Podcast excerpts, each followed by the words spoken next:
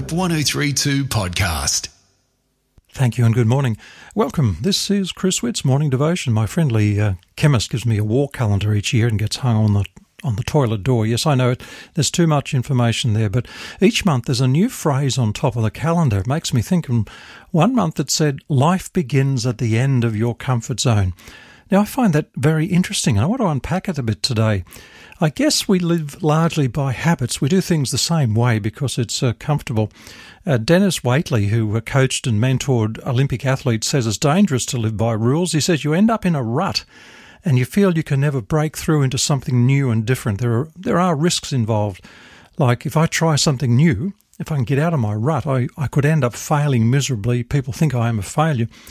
A 70 year old woman once told a stunt pilot she'd love to learn to fly, but thought she was too old. But the pilots said, look, it's okay. There's an 85 year old acrobatic pilot having a great time, and she's she learned that when she was older than you. So you're never too old.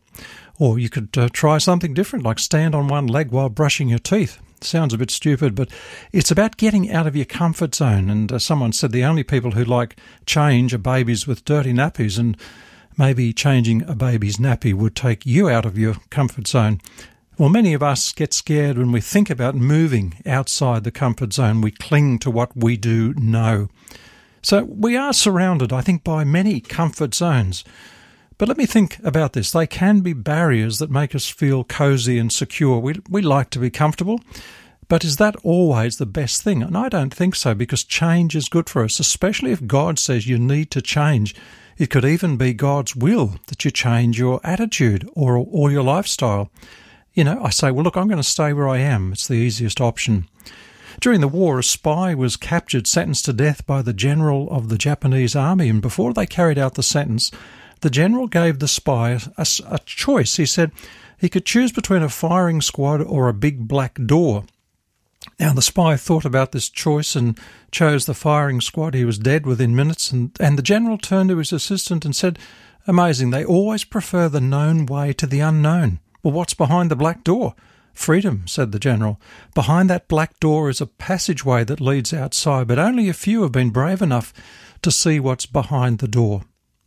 Do you know there are situations in the Bible that actually moved people out of their comfort zone? Jesus taught Simon to step out of his zone. We see that in Luke 4, Luke 5, rather, 4 to 6. After stepping into Simon's boat and addressing the crowd, Jesus asked Simon to pull out into the deep water away from the shore and start to fish. Well, poor old Simon, he started to make excuses saying that he'd worked hard and he hadn't caught anything.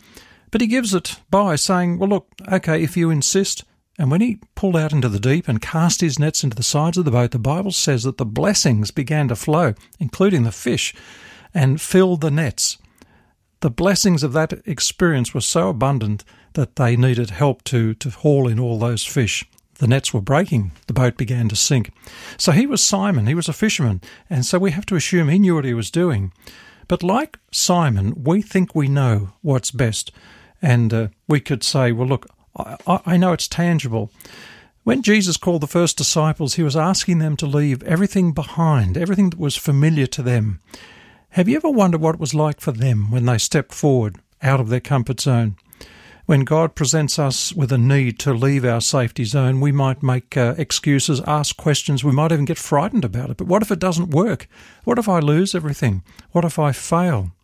Sometimes God uses extraordinary situations to move us out of our comfort zone. Now, I'm not saying that being in a comfort zone is a negative aspect of life, and I'm not saying that we should take risks recklessly to just get out of that zone.